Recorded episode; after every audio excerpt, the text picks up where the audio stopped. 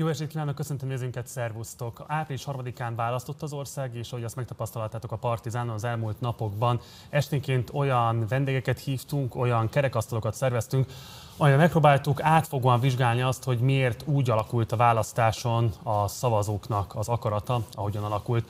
A mai este folyamán egy különleges adással készülünk még ebben a felhozatalban is, ugyanis Tölgyesi Péter vállalta azt, hogy elsőként a magyar nyilvánosságban a Partizánon ad egy átfogó elemzést arra vonatkozóan, hogy mégis milyen okok vezethettek részben a Fidesz történelmi sikeréhez, részben az ellenzék történelmi kudarcához, és hogy ennek milyen geopolitikai vonatkozásai vannak, egyáltalán mit érdemes most remélnünk a magyar belpolitika alakulásától, milyen dinamikák fogják meghatározni a következő éveinket. Úgyhogy azonnal be is mutatom őt, de előtte mindenképpen iratkozatok fel a csatornára, ha még nem tettétek tettek volna meg, illetve ha lehetőséget akkor kérlek, hogy fizessetek elő a Partizánra a Patreon felületünkön keresztül. És akkor sok szeretettel köszöntöm Tölgyesi Pétert, köszönöm, hogy elfogadta meghívásunkat. Én is köszönöm. Kezdjük azzal, hogy egy korábbi interjúban arról beszélt, hogy a Fidesz nehezen reagál a változásokra, mert egy felülről irányított pártról van szó. Ehhez képest azt lehetett látni, hogy a háborúra meglehetősen gyorsan kialakították a maguk álláspontját, még úgy is, hogy egyébként ők 12 éven keresztül egy rendkívül elkötelezett politikát próbáltak képviselni Oroszországgal szemben, de láthatóan a választóknak mégsem okozott ez kognitív diszonanciát. Mit gondol, ez volt az alapvető eleme a sikerüknek, ez a típusú reakciókészség, és ha igen, akkor ez hogyan korrelál azzal a korábbi kijelentésével, miszerint mégiscsak azért alapvetően ez egy anyahajó, ami nagyon nehezen képes apró mozgásokra, reakciókra. Semmit sem utálok jobban, mint magamról beszélni. Alapvetően az a tételem, hogy ez egy egyközpontú rendszer, és ennek a veszélye az, hogy lassan reagál. Meg kell, hogy mondjam, azt hiszem, mikor itt voltam utoljára, vagy talán az Új Péternél, ott azt merészeltem mondani, mondani, hogy a Fidesz messze innovatívabb, mint az ellenzék. Ez mindig relatív kérdés.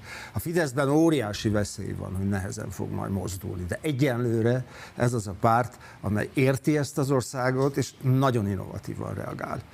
Szerint... Fejtsek, bocsánat, mi az, hogy miért innovatív párt a Fidesz? Uh, egyszerűen a, a, a, a, a Két állításom van, ami már rögtön furcsa. Tehát egyfelől az Orbán rendszer abból indul ki, hogy Magyarország kisország és elég benne egy okos ember.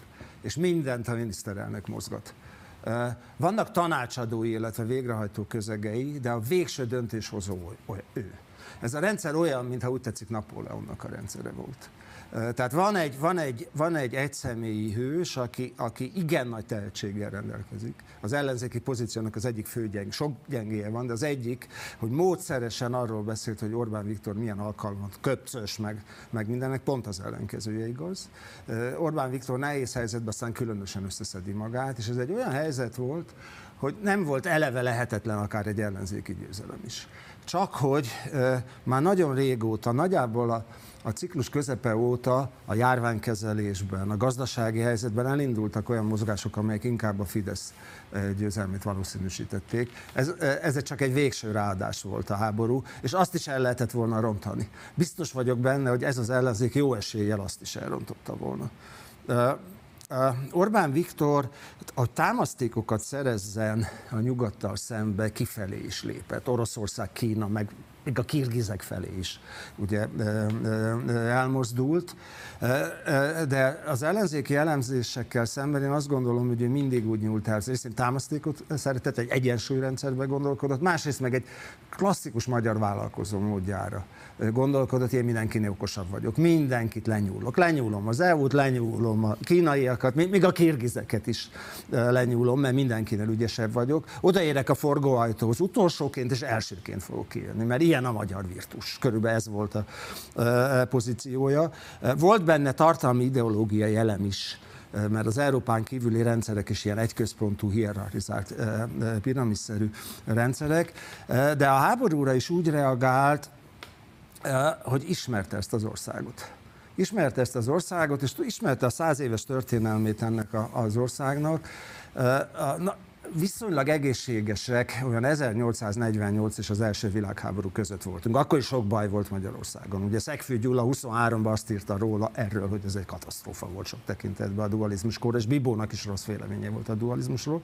De aztán, ami utána jött, hogy mondjam, még sokat romlott ez a, ez a helyzet, és ebben a bő száz évben az elitek azt mondták állandóan a magyaroknak, hogy ez a rendszer a jó, ez egy fantasztikus jó rendszer, plusz állandóan belekeveredtünk, sokszor nagyon csúnya, ugye két világháborúban, meg mind minden más. Most készültünk a harmadikra a Szovjetunió oldalán. Én mikor katona voltam, állandóan arra készültünk, hogy egy atomháborút fogunk megvívni sikeresen a nyugattal szembe. A szovjet páncélosok majd hus, meg se állnak az Atlanti óceánig. Engem erre tanítottak abban a 11 hónapban, míg, míg katona voltam. Most a magyar nép azt tanulta utólag mindig, általában elhitte ezeket a szövegeket többé-kevésbé, utólag azt kapta a következő rendszertől, hogy ez átverés volt komám pont rossz oldalon álltunk. Rossz oldalon voltunk az első világháborúban, a másodikban, a Szovjetunió oldalán is rossz oldalon voltunk a NATO-ban, és emiatt a magyar közvéleményben kialakult az a képzet, hogy távolabbi érdekek azok, azok átverések. Egy dolog a biztos, te magad, a családod, a szakmád, és esetleg még a lakóhelyed.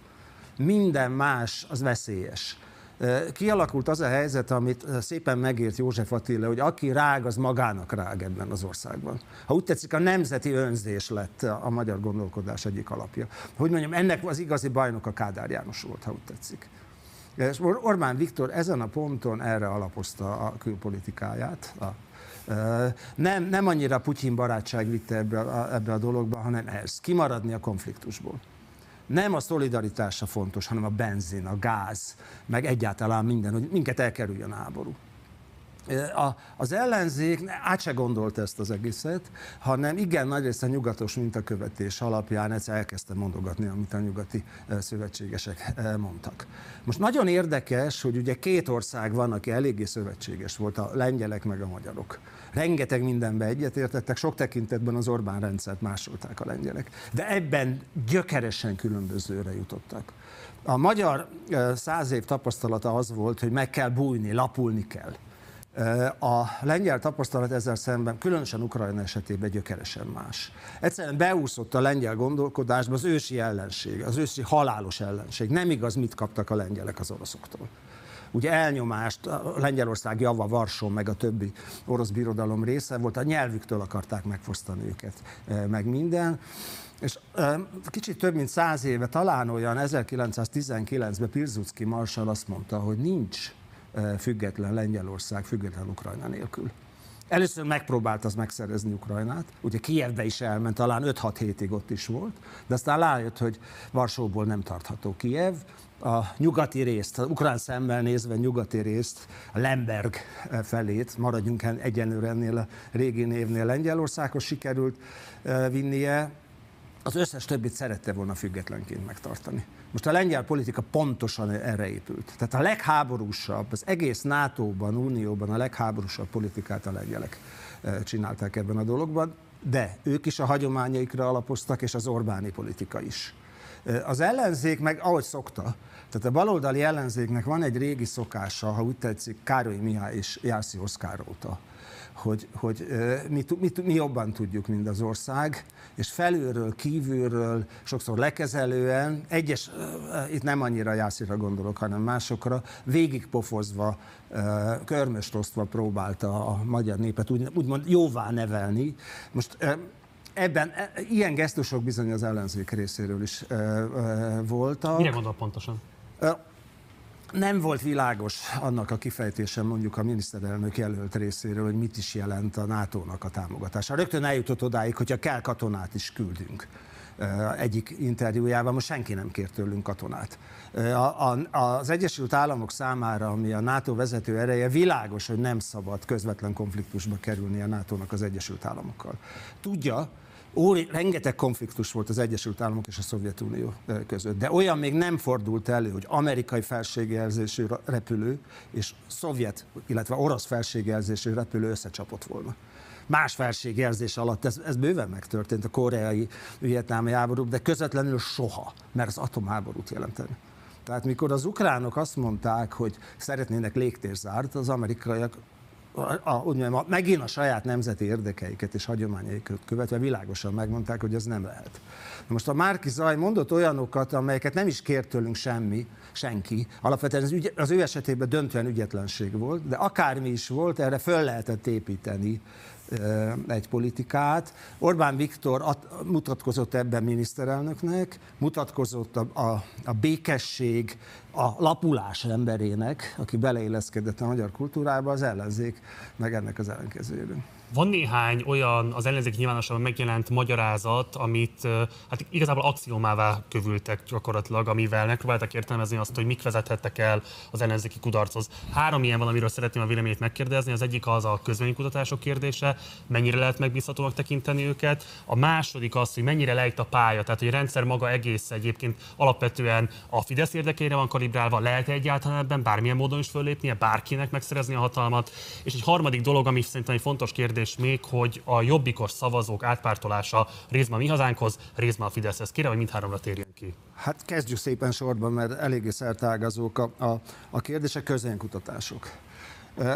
Két nagyon nagy probléma van. Az egyik, hogy tulajdonképpen nincs már közvélemény Magyarországon, elég régóta nincsen. Részint ez a Fidesz által fölépített hatalmi piramis nem nagyon teszi lehetővé a teljesen szabad beszédet nagyon sok helyen, de az az igazság, hogy az ellenzék is olyan agresszíven nyomul arra, aki nem ellenzéki, hogy ott se nagyon. A magyar családokban szabályos tabu, választások közeledve ezt föloldják ezt a tabut, de úgy béke időben, mikor nincsen éppen kampány, hogy nem beszélünk politikáról, mert összeveszünk. Sokkal fontosabb a családi béke, testvér, apa, anya, gyerekek között, mint hogy összeveszünk azon, hogy ki a, ki a Stratégiai nyugalom a családon belül. Családon, pontosan. Én találkoztam olyan esettel, hogy jelentős közéleti szereplők azt mondták nekem, hogy fogalmuk sincs, hogy a feleségük hogy szavazott, de szinte biztos, hogy nem úgy, ahogy ők. Tehát még, a, még, a, még egy nagyon szoros kapcsolaton belül sem, sem volt világos. Most az az állításom, hogyha valaki, egy, egy normál ember rengeteg élethelyzetbe kerül, családba, barátokba, minden, és mindenütt mást mond, vagy másképp hallgat, akkor tulajdonképpen azt se tudja, hogy mi a saját véleménye mert nem lehet ezeket kimondani. Tehát először is nagyon nehéz ezt mérni. Ha nincs közvélemény, szabad közvélemény, következmények nélküli, normál vita, akkor, akkor nagyon nehéz mit mérni, mert az ide-oda mozog. És, és egyesek, aki mindenütt eltitkolta esetleges preferenciáit, az, az miért titkolná el a közvéleménykutató előtt. Uh-huh. És, és, és ha mindenütt eltitkolt, és mindenütt más mutatott, lehet, hogy nem is, nincs is világos saját preferenciája. Tehát van egy, van egy nagyon súlyos tartalmi probléma, de sajnos látni kellett, hogy van egy másik is annyira átpolitizálódott a magyar közélet, annyira uh, polgárháborús lett a helyzet, és szembenállós helyzet lett, hogy minden két oldaluk, először is a közenkutatók elkezdtek ide vagy oda menni, innét finanszírozták őket, onnét finanszírozták őket, és jól láthatóan uh, nem most kezdték, hanem már régebben elkezdték úgy korrigálni az adatokat. Uh, aki ezt legkevésbé... vagy súlyozni? Hát nem, ők úgy mondják, hogy súlyozzák, én inkább azt mondom, hogy korrigálják. Van olyan szakmabeli... Csak azt, manipuláltak ezek az adatok? Van olyan szakmabeli, aki azt mondja, akik közvéleménykutatóként föllépnek, azoknak egy része valójában pártpropagandista. Nehéz volna ezt megcáfolni, ezt az állítást. Tehát közvéleménykutatója válogatja. De menjünk picit még vissza. Ott van a Medián közvéleménykutató, ami arról híres, hogy viszonylag jól el szokta találni. Mondott egy számot, ami bizonyos pontokon nagyon messze volt a végeredménytől, főleg az ellenzék százalékos eredményét illetően, a mandátum számot illetően ez volt a legközelebbi. És mi történt vele? Hát majdnem lelőtték. Egyébként az ellenzék vezetője előtte le, rögtön lefideszeste, pedig az a kutató nem csinált mást, mint végezte a dolgát. Egy demokráciában ez a dolga. Az hallatlanul antidemokratikus megjegyzés volt, amit a miniszterelnök jelölt csinált. Tehát egy demokratikus viszonyok között a független sajtó agyakba döngölte volna ezért a kijelentésére, amit a közönkutatóval szemben megengedett, mert a közönkutatónak pont az a feladat, hogy ilyen méréseket tegyen közé. Most ebben a helyzetben különböző mértékig Bizony, én azt képzelem, hogy korrigálták az adatokat, maradjunk ennél a kifejezésnél. Nem, nem akarok minősíteni erőteljesen semmit, amit gondoltam, azt hiszem világosan elmondtam.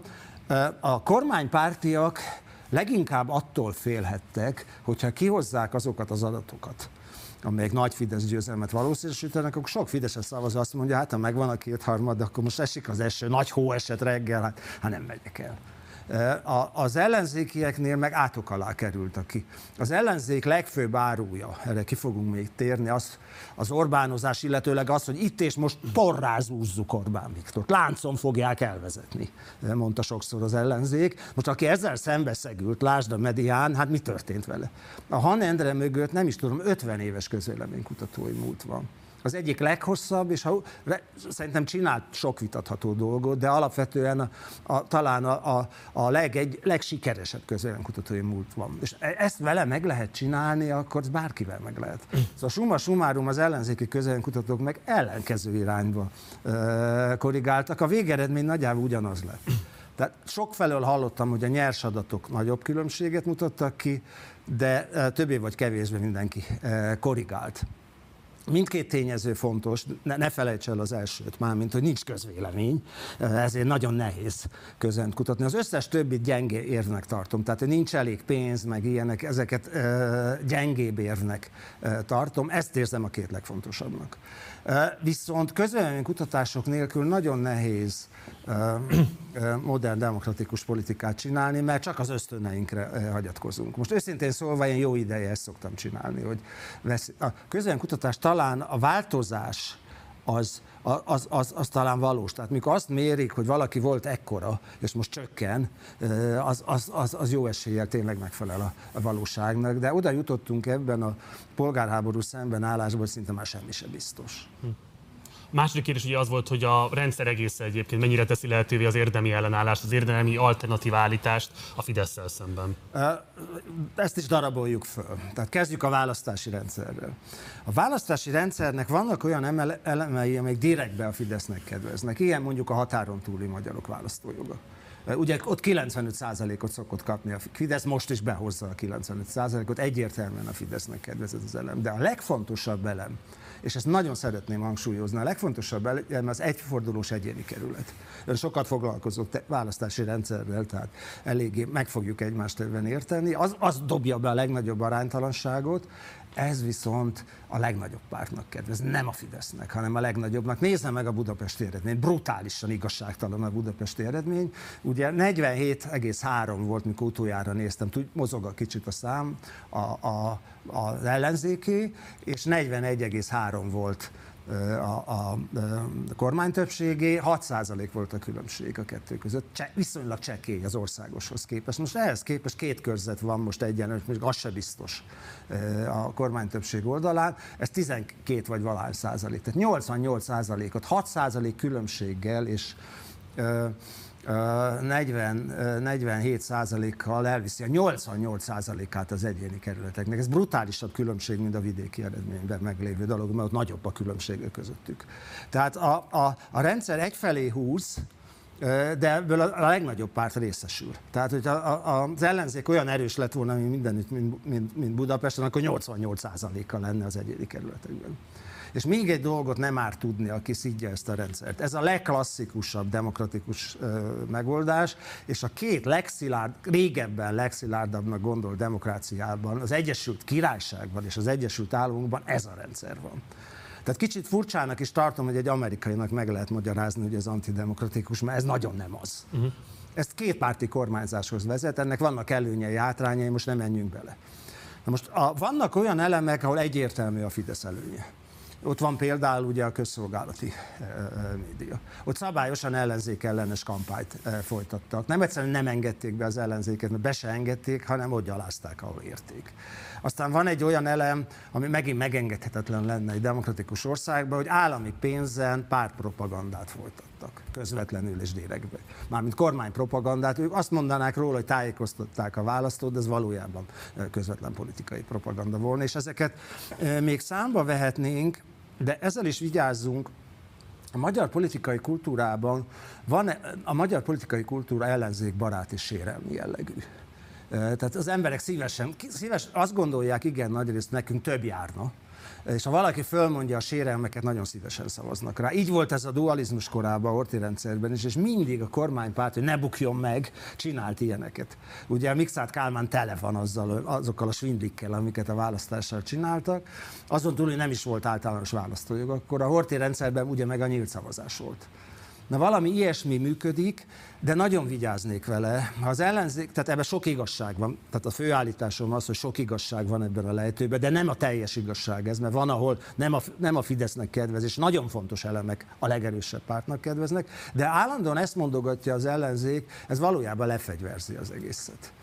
Miért nem mentek el a jobbikos szavazók az összenezéki ajánlattal, miközben 2018-ban Vona Gábor is már egy néppárti jobbikkal kampányolt, és akkor úgy tűnt, hogy az az egymillió szavazó bizalmat szavazott egy ilyen típusú politikának. 2022-ben meg azt lehet látni, hogy hát radikálisan veszett a pozícióiból a jobbik.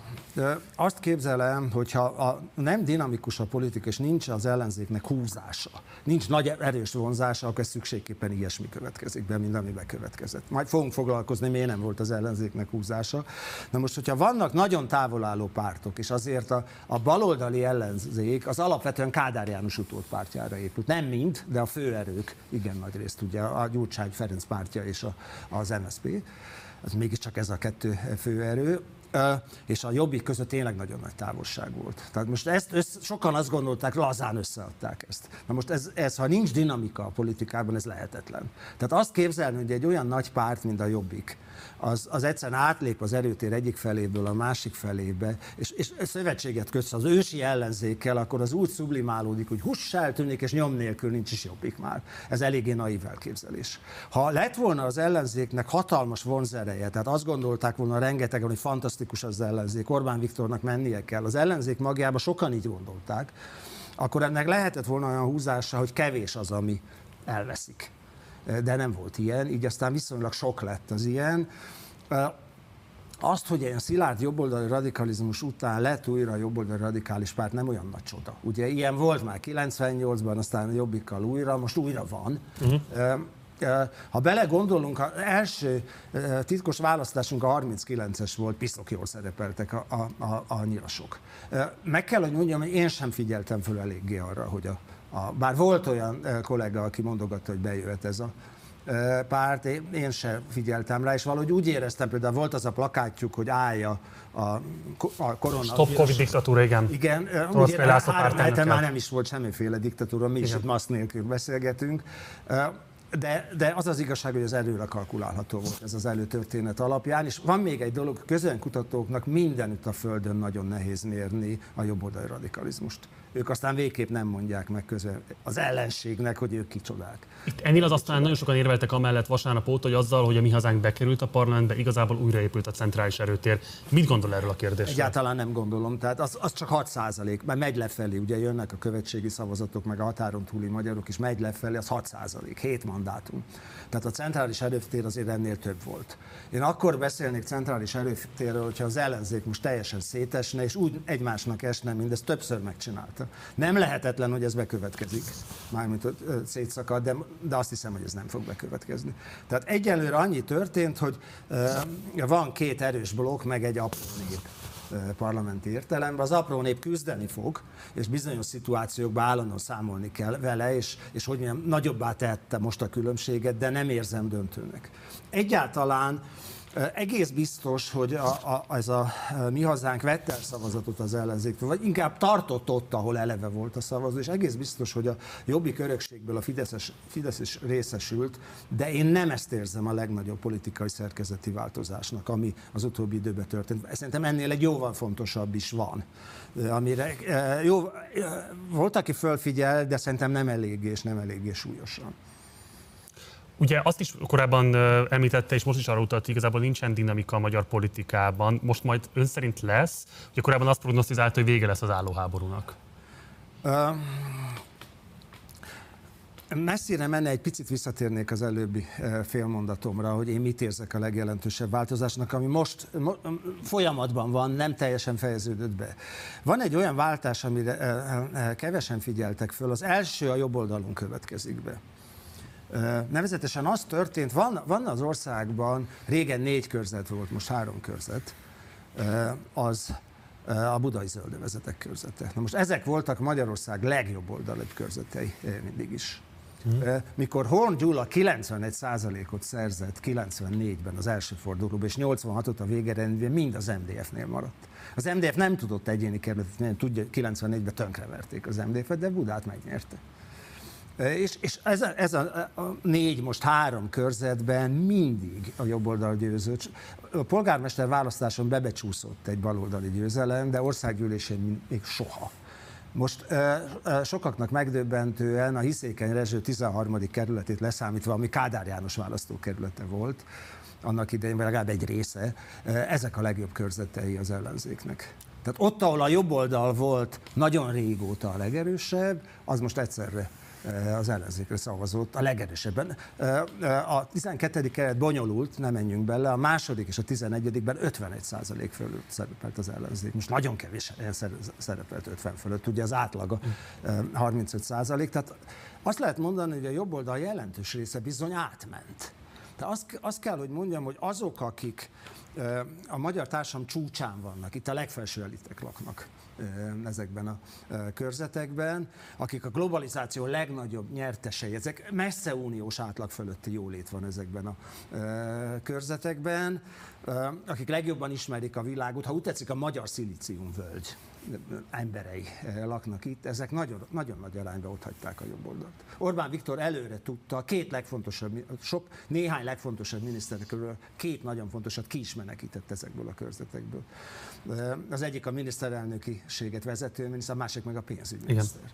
Hadd kérdezek ide valamit. Az önmegelátása szerint az ellenzéket tartja fogságban ezek a különböző elitek, amelyek szeretnének a saját fontosságtudatukat valamilyen módon igazolva látni az ellenzék részéről, vagy arról is szól, hogy az ellenzék maga egyébként referencia rétegként tekint erre a csoportosulásra, és ez is szigeteli el adott esetben azoktól a választói csoportoktól, amelyeket a Fidesz meg tudott szólítani vasárnap. Kölcsönös kapcsolat ez kölcsönös kapcsolat, de, de, de, de szeretném a saját logikámat, fogok, fogok erre válaszolni, a saját logikámat folytatni. Tehát egyfelől történt valami olyasmi, ami az Egyesült Államokban is megtörtént. Régen úgy nézett ki a politikai tagoltság, hogy anyagi alapú volt a politikai tagoltság. A gazdagok a republikánusokra szavaztak, az egyetemi meg a hollywoodi művészelit balra szavazott, plusz a, a munkások, meg a mindenféle kisebbségek, színes és egyéb kisebbségek. Ez így nézett ki az amerikai tagoltság. És elindult egy hatalmas mozgás, a globalizációra nyitott, nyelveket beszélő, magasan iskolázott, eh, magas, eh, eh, sok évet egyetemen töltöttek, óriási arányban elkezdtek balra menni. Kalifornia a legjobb példa. Kalifornia a régen elnök kormányzóságának, meg Schwarzenegger kormányzóságának volt a helye, most szilárdan baloldali 70%-ra. És ugyanez Manhattanben New York, most ugyanez látszik lejátszódni Magyarországon, csak hogy van egy ellenkező irányú mozgás is. A Fidesz már az elején valamikor úgy nézett ki a magyar vidék, hogy ahol nagybirtok hagyomány volt, ahol nagybirtok hagyomány volt, vagy és jól működő TS és állami gazdaságot, a szocialisták voltak nagyon erősek, ahol pedig gazdaparaszti hagyomány volt, kisparaszti hagyomány, Hódmezővásárhely például, meg a kisgazdák. Fidesz nem nagyon rúgott labdába, és az MDF se nagyon. És aztán jött Orbán Viktor, ő legjobban a mezővárosi, kistelepülési lakosságot érti, és, és óriási gesztusokat tett fel, és a, ez a közönség saját magát ismerte fel a miniszterelnökben, és 2002-ben lényegileg az összes cash kistelepülési, mezővárosi dominanciai között. Csak egy értelmes kérdés. A magyar társadalomnak hány százaléka koncentrálódik ezekre a települési típusokra? Viszonylag kis része, és most a nagy választókerületek vannak, azokban, azok között még kevés van, ami ilyet dominál, csak hogy a Fidesz következő lépcső is felé elment. Elkezdte a városi alsó középrétegeket is meghódítani. És ez is a folyamatban van folyamatosan. Tehát nem pusztán ezt a közeget, hanem mármint a falusi kisvárosit, hanem a város és akár nagyvárosi alsó rétegeket is is elkezdte lehozni. Ugyanúgy, ahogy Amerikában. A Fidesz egyre inkább, eh, egyébként nem használom ezt a szót, de most helyén valónak érzem, a munkásosztálypártya kezd lenni. A, a, a föntlevők azok rögtön azt mondják, hogy ho, hát ezeknek foguk sincsen. Hát ezek buták, meg, meg, e, meg minden csoda. Mély lenézéssel nézett az a globalizált elit, e, úgymond a Fidesz szavazóira. Pedig az a furcsaság van, hogy a, a, a, a ellenzék egyik legitimációs elve épp az, hogy ő a kisembereknek a, oldalán van, és pont a kis emberek nem hajlandók rá szavazni. Mondom, ez folyamatban van.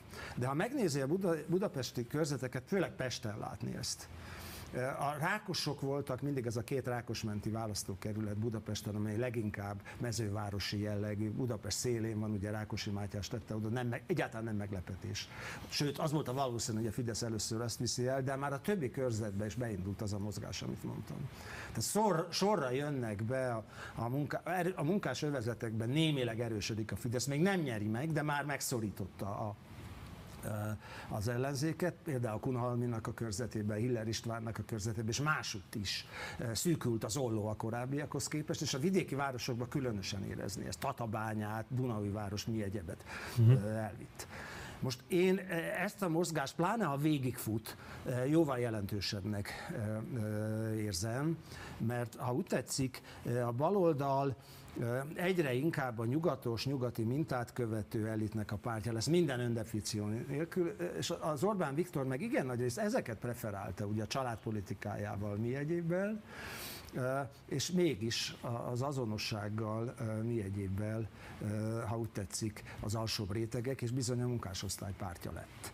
És ezt, Világítsa meg egy kicsit, mert hogy lehet az, hogy a munkásosztály pártja, miközben abszolút egyértelmű az elmúlt 12 év társadalom politikájában, hogy alapvetően fölfele osztott a rezsicsökkentéstől kezdve, a családi adókedvezményeken keresztül, a különböző egyéb jutatásokon keresztül, tehát hogy itt konkrétan egyébként a közmunkán kívül nagyon más típusú újraosztási mechanizmusok nem nagyon épültek ki, sőt, hát a családi pótlék évtizedes viszonylatban változatlan, és hosszan sorolhatnám még az öregségi nyugdíj minimumot és így tovább. Tehát hogyan lehet őt mégis a munkásosztály pártjának tekinteni? Hát tendenciaként, valahogy úgy, hogy a Trumpnak hogyan sikerült. Hát ha volt, volt a kisember számára egy, egy, egy nem igazán vonzó alak, az épp a Trump volt. Ugye milliárdos toronnyal brutálisan mutatja a gazdagságát, meg mi egyéb, és adócsökkentésbe játszik ő is. Igen. Tehát az ő társadalompolitikája eléggé hasonlított sok tekintetben Orbán Viktoréhoz. A Biden elnök családi pótlékszerűséget próbál elindítani, nem sikerült neki, de próbálta, a, a Trump meg semmi ilyesmit nem csinált. De van egy óriási különbség. Részint a, a, a, a, a középosztály pozíciója nagyon megingott Magyarországon, és Orbán Viktor jelentőset erősítette erről, majd fogunk biztos beszélni gazdaságról. Ez, az, ez a dolog egyik fele. A dolog másik fele, hogy Magyarországon tartósan, sikeresen és elfogadott társadalompolitika olyan, ami a legalsó rétegeket célozta volna, sosem volt. De ez egy hibája az ellenzék? Tehát ez sokkal karakteresebb szociálpolitikai ajánlatra lett volna Nem szükség? hiszem, hogy meg lehetne győzni a, a magyar kisembert arról, hogy olyan családi pótlékkel, ami a legelesettebbeket támad, és főleg nem, ami most elnézést, amit mondok, ami a cigány lakosságot célozza meg nagy erőben. Tehát nem érez szolidaritást ez a közeg, sőt, kifejezetten azt gondolja, hogy Isten őriz. Ez a rendszer a jó.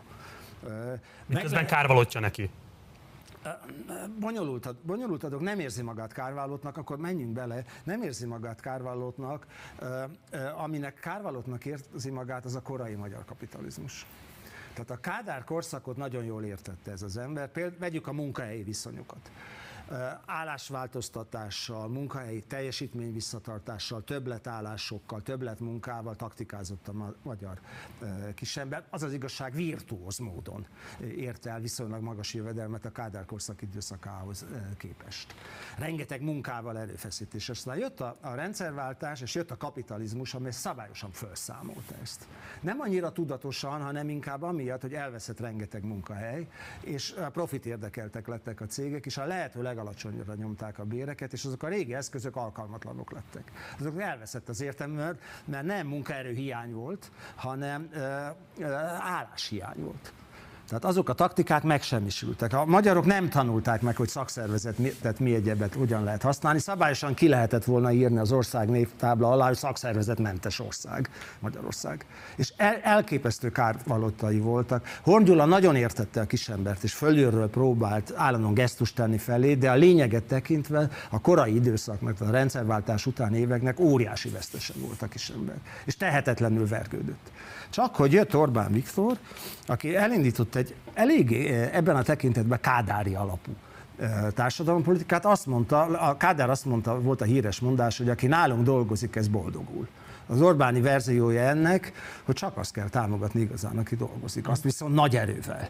Elindította a közmunkaprogramot, amit az ellenzéki közgazdások elején dühösen támadtak, és aztán elkezdődött rohamosan nőni a foglalkoztatottság, és mostanra óriási, a járvány előtt, tehát a járvány bonyolította a dolgot. Szerintem járványjal is foglalkoznunk kéne, ott is nyert Orbán Viktor a járványkezelésbe, bármit mond az ellenzék. De menjünk erre vissza a dologra. Tehát a járvány előtt egyre inkább munkaerőhiány lett. Jöttek a vendégmunkások például Ukrajnában. Volt pillanat, mikor 200 ezer körül voltak, és újra visszatalált a, a magyar eh, kisember a munkahelyen a régi szuverenitáshoz. Álláscserével, teljesítmény visszatartással, többlet állás, többlet uh, munkával elkezdte érvényesíti az érdekeit. Különböző helyeken tartok előadást, és egyszer jelentős cégek vezetői előtt beszéltem, és arról beszéltem, hogy olyan gyorsan emelkednek a bérek, amely bizonyos cégeknek már gondot jelent. Szab- ritkán fordul elő, szabályos közfelkiáltást tört ki a, a, a közönségben, hogy mennyire igaz ez az állítás. Tehát a, a, a, az átlag magyar azt érezte, hogy a rendszer, a, a politikai elit számára, az értelmiség számára a rendszerváltás elhozta a szabadságot a Kádár rendszerhez képest. A munkások számára a szabadság elvesztését jelentette. A Kádár korszakban kivívott ügyességnek az elvesztését jelentette. Na most ebből valamennyit visszakapott ebben, hogy a munkaerőpiacban 700 ezerrel több foglalkoztatott van és munkaerőhiány. De ne álljunk meg itt. Menjünk tovább, a fogyasztás a másik területe a szuverenitásnak a kisember számára. Hogy van pénzem, és mikor az unokámnak szeretnék venni egy, egy tábla csokoládét, jó minőségű csokoládét, nem kell ott hagynom, mert ki tudom fizetni. Most ha meg, van egy vita, hogy mennyit emelkedtek a reálbérek, hogyan emelkedtek, mindenféle statisztikai módszertan, nem mennék bele. Inkább nézzük meg a fogyasztás adatait. Például hány rendszámot adnak ki Magyarországon, ami azt jelenti, új vagy használt autó jön be, még a benzinfogyasztás, cigaretta, alkoholfogyasztás, egyáltalán kiskereskedelmi forgalom brutálisan emelkedett a járvány előtti időszakban. Nem végig, tehát nem a 10 évében a Fidesz rendszernek, hanem a 15-től 19-ig. Az az igazság, ezek nagyon jó évek voltak a fogyasztást illetően is. És, és tetejében Orbán Viktor, mikor megérezte a veszélyt, hogy most esetleg veszít, Egyesült Ellenzék, nemzetközi problémák, járvány, mi egyéb, akkor ezt az egyébként is sikeres időszakot szabályosan tűzijátékkal tetézte meg. Uh-huh. Az utolsó fél évben szinte mindenki kapott valamit. Voltak, akik keveset és okkal tiltakoztak, ezek voltak a pedagógusok. Voltak, akik többet, Például a családosok ugye visszakapták bizonyos szintig az adójukat, amit hát azért ott is inkább a magasabb keresetőeknek kell. Nem, mert ott volt egy felső határ 840 ezer font, tehát a nagyon magas keresetőek nem, de igaza van, akik nagyon rosszul kerestek, azok kevésbé jártak jól vele, tehát nem vitatom ezt a dolgot, de nagyon sokan váratlan. Lényegében azok, akik elég, elég jövedelemmel rendelkeztek, azok két havi jövedelmet kaptak ajándékba. Tehát szabályos tűzijáték tetézte ezt meg. Ennek a későbbi finanszírozása még gondokat fog jelenteni, majd foglalkozzunk vele, de ez végképp megerősítette, hogy az az ellenzéki állítás, hogy itt nyomorba vagyunk, meg szenvedünk, meg minden, egyszerűen nevetséges ebben a helyzetben, ez az igazság. Tehát az átlag ember úgy élte meg, hogy az ő, az ellenzék arról beszél, hogy demokrácia meg minden, holott az én szuverenitásom minden tekintetben nőtt. A munkahelyen is nőtt, és mint fogyasztóként is nőtt. Azt, hogy mondja, mondhassam a véleményemet, mondhatom, de nem mondom, mert nem akarok összeveszni az apukámmal, meg a fiammal. Tehát summa summarum, summa summarum az, a, a, van az a Clintoni mondás, hogy te szamár, hát a gazdaság a lényeg a választási Igen. eredményt illetően, hát ez történt. De nincs itt egy ilyen percepciós válság abban a tekintetben, hogy azoknak a jólétéről beszélünk, akik hozzáférnek a nyilvánosság különböző csatornáihoz, adott esetben aktív véleményformálói Nem, de... a helyi közösségeknek, és az a masszív többség, aki nem olvassa a különböző internetes portálokat, nem is biztos, hogy aktív internet használó, nem tud hozzáférni ezekhez a különböző szolgáltatásokhoz, pont a depriváltsága miatt. Szóval, hogy az ő véleményük egyáltalán jelenik meg, és emiatt nem is tudják alakítani a közbeszédet, nem is biztos, hogy észre tudják venni például az ellenzéki politikusok, hogy itt lenne egyébként képviselni való érdek, csak egyszerűen nem jut el oda, mert nem tudja artikulálni magát. Az ellenzéki politikusok szabályos fogjai a saját közönségeknek, de beszéljünk majd róla egy kicsit később. Ezt a vonalat szerintem zárjuk le. Tehát szerintem a, a, az átlag ember számára az ellenzék egy kockázatot jelentett, a, a Fidesz pedig visszatekintve az utolsó 5-6-8 évre egy sikert. És vigyázzon a legszegényebbekkel. Az Unió Statisztikai Hivatal állandóan közöl egyenlőtlenségmutatókat is. És a Magyarországon ezek a, a a korábbiakhoz képest nagyon sokat nőttek az elején, uh-huh. és most ebben az utolsó évben sokat csökkentek. Döntően a foglalkoztatottság megugrása miatt és a végén már nem közmunkás volt. Tehát a baloldal állandóan hogy ez mind közmunkás. Volt idő, az elején még igen. Akkor 300 ezer fölött volt a közmunkások szintje, de a legutolsó adatok szerint már csak 80 ezer. Ki kell, hogy mondjam, már közmunkásból is hiány van. Ez nem minden területre igaz. Vannak zsákfaluk, rosszul teljesítő területek, de az ország 80%-ára nagyjából igaz, amit mondok. És minden adat ezt, ezt, ezt támasztja alá, és így ebben ezt a, ezt a dimenziót akár tetszik, akár nem, még ha veszélyesen is, mert túlköltekezett a, a Fidesz, de ezt a dimenziót fölényesen megnyertek, és ugye a szokás szerint ez a legfontosabb dimenzió.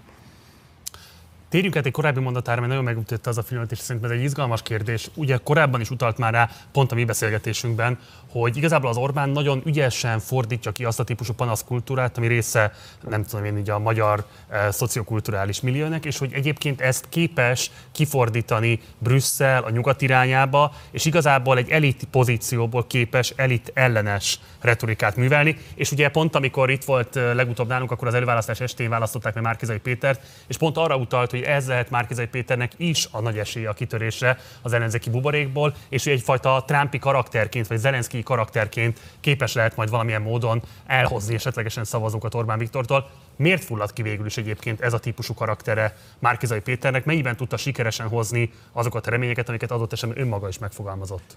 Kezdjük az első felével. Orbán Viktor rengeteg újítást vitt be a magyar politikába, és ezek közül az egyik legelső és legfontosabb ez tehát Magyarországon, főleg az elején, mindegy, hogy teljesített egy kormány, ezt elzavarták. Elzavarták a Hor kormányt, nem teljesített az olyan rosszul, aztán az Orbán kormányt is, ami meg kifejezetten jól teljesített, és leváltották a sérelmi politika miatt. A sérelmi politika miatt? Ha valaki felsorolt, azt mondta, hogy a magyaroknak több jár, mint amit most kapnak, és elmondta, hogy mik a sérelmek, rengeteg ilyen sére, akkor sokkal nagyobb volt még a szegénység, mint mostanában. És ezt elmondta, kvázi mindegy Tiborc, ugye a panaszokat, és azt mondta, hogy mindezért a kormánya hívás, ez általában elég volt a választások megnyeréséhez, egészen sokáig. Most az Orbán Viktor újítása tanulva a 2002-es vereségéből az, hogy a sérelmeket kifelé kell fordítani. Nem teljesen eredeti az ötlet, mert ezt csinálta Magyarország a dualizmus korában is. Tehát akkor is nagyon erős sérelmi reflexek voltak, és Ausztria felé fordította a kormányzó elit. Tehát rázúdította, hogy azért van nálunk az a sok baj, mert az egész országot sérelem szenvedi. Most nyilvánvalóan nem a Putyin Oroszország volt már a sérelem okozója, hanem a, a, a, az a világrendszer, amiben tartozunk. Ugye az Unió, az Unióhoz kötődő cégek vállalatai, a nyugati kapitalizmus, mi egyéb. Az Orbán Viktor úgy jelent meg, mint egy maga, magyar szabadságharcos, aki az elnyomás ellen küzd. És ahogy telt múlt az idő, már Orbán rendszer lett. Ha volt magyar politikus, aki, magát a, aki maga megszemélyesítette a rendszert, az Orbán Viktor volt, ő mégis úgy jelent meg, mint a világrendszer egészének a, az ellenfele ha úgy tetszik, egy, egy, a hatalom politikailag egy zseniális konstrukció volt, és tetejében állandóan hírbe hozta az ellenzéket is. Az ellenzéket összekötötte ezekkel a gonosz erőkkel. Tehát állandóan azt sugalt, ennek a reflexnek egy másik eleme a ne bántsd a magyar reflex. Ugye ez Rényi Miklós a török áfilm ellen orvosság mottójaként használja, hogy ne bántsd a magyart. Most erre építette föl ezt az egészet, és aki a, a másik oldal mellé áll, már pedig az ellenzék állandóan a másik oldal mellé állt. Azt mondta, hogy nem az Orbánnak van igaz ebbe meg abba a vitában, az Unió miért nem szankcionál minket, az pedig a hazáruló szerepe. Most ez is egy ősi toposz. Ugye a Mohács óta nálunk állandóan ott van, hogy na azért veszítettünk, mert ott voltak az árulók. A baloldal szabályosan fölkínálkozott erre a szerepre, amikor állandóan a nyugat segítségét kérte az Orbán elleni harcra. És ez el, káprázatosan működött. Az a véleményem, és most már Márki Zajról hagy beszélek, hogy ott abban a, a, a, tulajdonképpen az ellenzék drámája sok tekintetben az előválasztás körül kezdődött. Mégis azt gondolom, hogy a, abban a kínálatban, ami ott előjött, a Márki Zaj volt a, a legjobb az, az egészből. Tehát eh, nem gondolom azt, hogy az, az önmagában rossz döntés volt. De, de eh, mielőtt a Márki Zajba belejönk, egy picit beszéljünk a többi előtt, mert most sokan előjönnek felelősségkeresésre, hogy, hogy miért, miért, hogy miért, és miért mondom ezt. Ugye a legrosszabbul szereplő jelölt az a Fekete György András volt az egész közegben. Az ő pártja, a Momentum, szerintem nagyon jó, hogy van. Egy új generáció jött be vele a magyar politikába, önkéntesként, nem lehetett tudni, hogy ők egyáltalán bejutnak-e. Olyan sokan megpróbáltak és maradtak az 5% alatt. Nagyon jó, hogy elkezdték. Csak hogy. Ők lettek a leginkább nyugatos párt, még az elején a leginkább nyugatos párt, meg, meglehetősen megemésztetlenül, átgondolatlanul lökték Magyarországra, hogy a nyugat jó. A baloldali progressziónak szinte az összes, a nyugaton is eléggé avantgardnak tűnő dolgait is behozták Magyarországra, úgy, hogy alig ismerték közben a valóságos nyugatot, Magyarországot meg végképp nem. Épp ebben a műsorban, ugye az ön műsorában derült ki, hogy, hogy mennyire. Azt kell, hogy mondjam, hogy nálunk újra és újra van olyan baloldali erő, ami ezzel próbálkozik, és nagyon keserű lesz, amit mondok, de ki kell, hogy mondjam, hogy ez a leggyengébb az összes közül. Tehát a Jászé Oszkárék kezdték, egy komoly lelkismeret, mi egyéb volt bennük, nem sikerül, de, de komoly potenciál volt. A legerősebb az SDS volt ebben a történetben, ugye az SDS majdnem, SDS nyert választásokat, népszavazást, önkormányzati vezető szerephez jutott, és volt, hogy majdnem országgyűlési választást is nyert. A Momentum a legfelkészületlenebb, a legfelületesebben nyugatos, az igazság tipikus kelet-európai jelenség, azzal, hogy úgy nyugatos, hogy egy nem igazán létező nyugatot kér száma Magyarországon, az ő jelöltje, hát nem, nagyon rosszul szerepelt. Az kijelenthető 2022 Magyarországon, hogy igazából nyugatpárti politikát folytatni, az politikai gyilkosság? Hát ha rosszul csinálják, azt képzelem, hogy a, a, a, a, a, mi térségünkben, köztes Európában minden országban előjön ilyen felszínes nyugatkövetés. Néha egyenesen ez győz. Ez egy mély hagyománya a térségnek, a nyugatos modernizáció. A nyugatiak mindig ezt szeretik de, de ezt csak akkor lehetne jól csinálni, hogyha valami, valami egyensúlyt talál ennek a képviselője a hazai hagyományjal és a, a nyugatossággal. Ha fölülről akarja végigpofozva az országot, erővel lenyomni a nyugatosságot, az részén nem nyugatosság, mert az nem hierarchikus, részén nem demokratikusság. Ugye ez a Nagy Péter modell. Most ezekben a nyugatos mozgalmakban bizony jócskán van ilyen. Tehát folyamatosan elmondják, hogy mennyire demokraták, de mikor, mikor az emberek nem követik őket, akkor azt mondják azért, mert az mind hülye, mind mucsai, alkalmatlan, mi egyéb. Az összes ilyen nyugatos pártunkban benne volt, a Momentumban különös erővel. De hogy ugorjak, mert még van jó pár szereplő, a másik a Jobbik.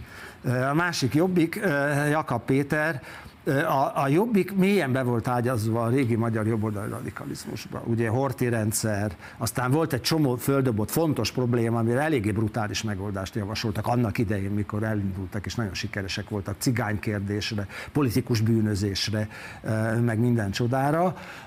Ebből szinte semmi nem maradt a mostani Jobbikba, csak egy agresszív Orbánozás. Tehát a, a Jakab Péter fő mondani valója az volt, hogy majd láncon viszik el a köpcöst és ezt variálta, meg, meg krumplit mutogatott, meg szegénységet csinált. Az az igazság, ez volt a legüresebb ebben az egészben. Nem is csoda, hogy olyan rosszul szerepelt. Egy lábjegyzet, de közben meg tavaly tavasszal a leglátványosabb eredményeket érték el a közösségi médiában.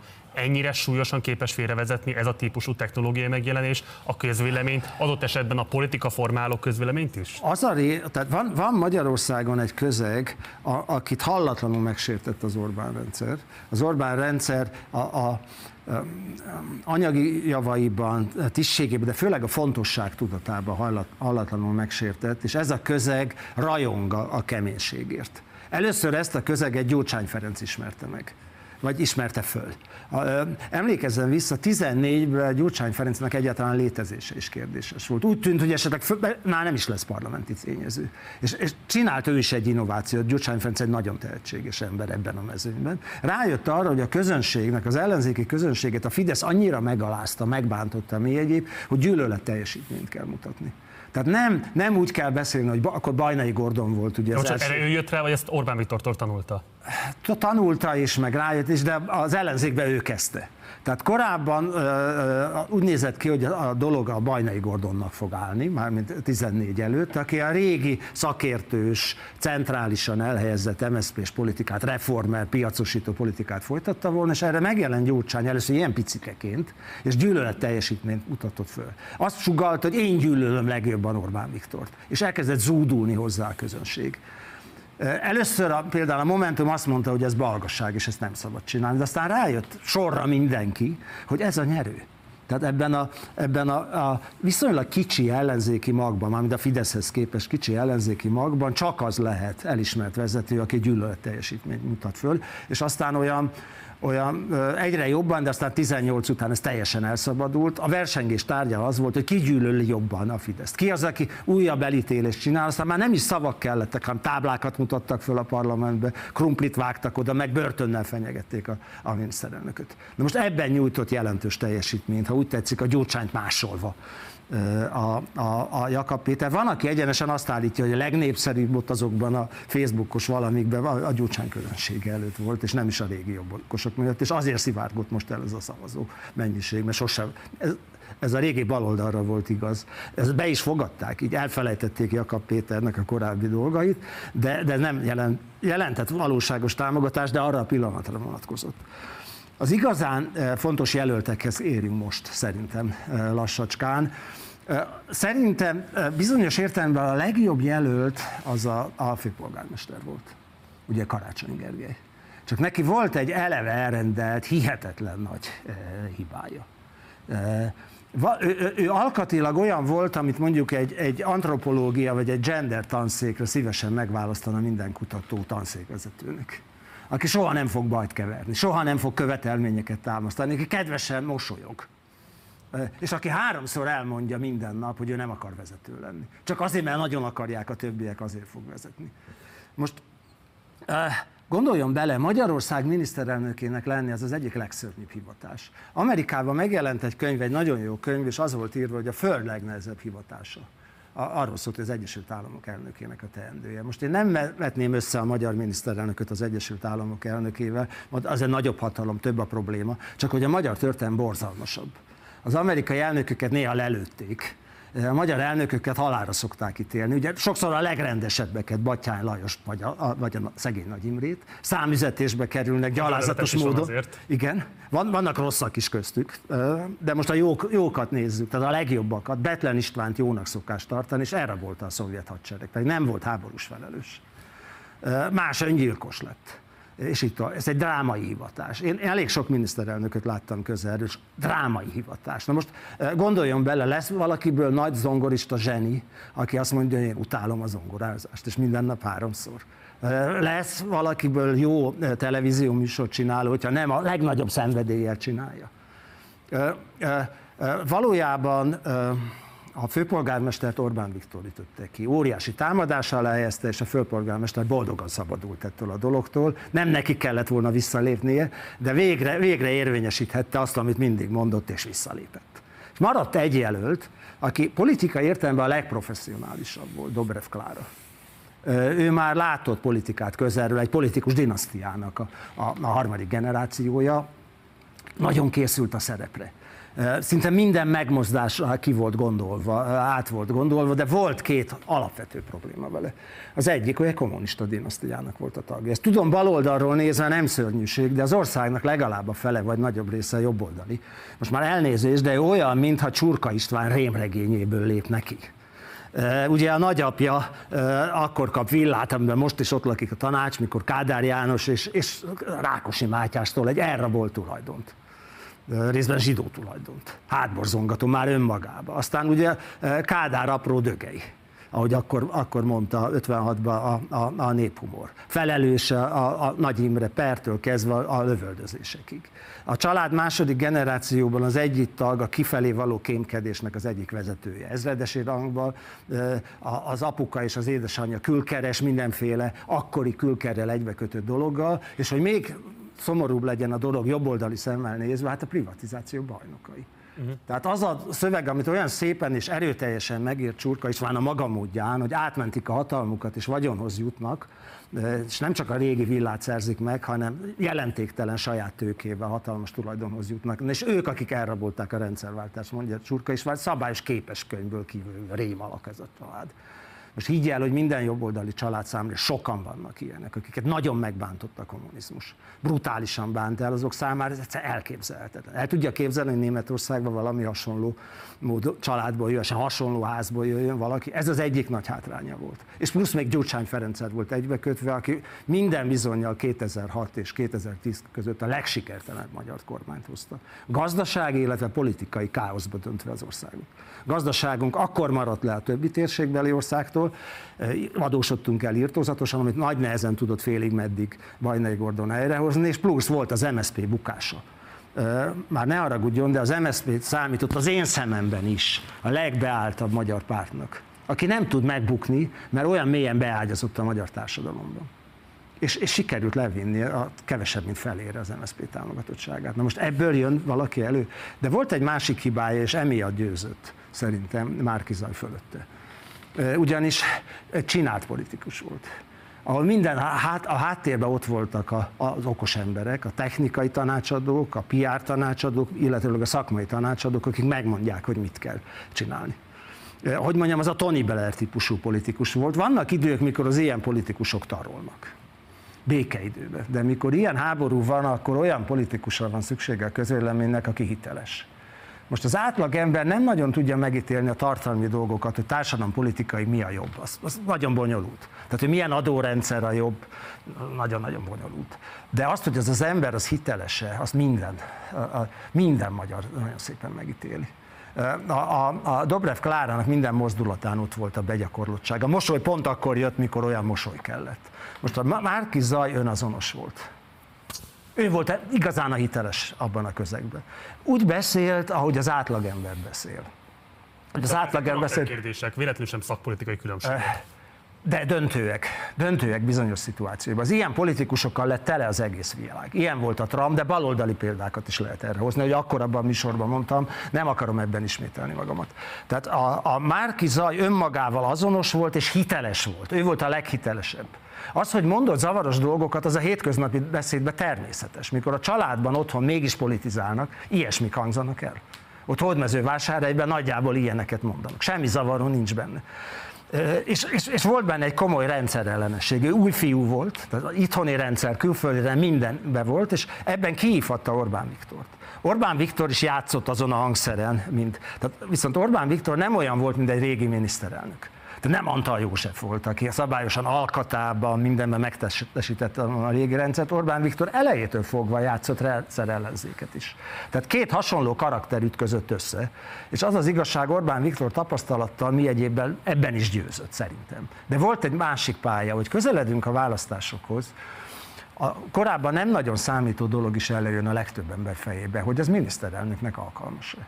Tehát úgy, úgy olyan nem mindegy miniszterelnök. Tehát akkor már kevésbé számít az, hogy jól megmondja a rohadékoknak. Béke, ciklus közepén ez, az ellenzéki közegben ez a lényeg. Pláne ekkor, mikor a gyűlölet teljesítmény olyan fontos volt.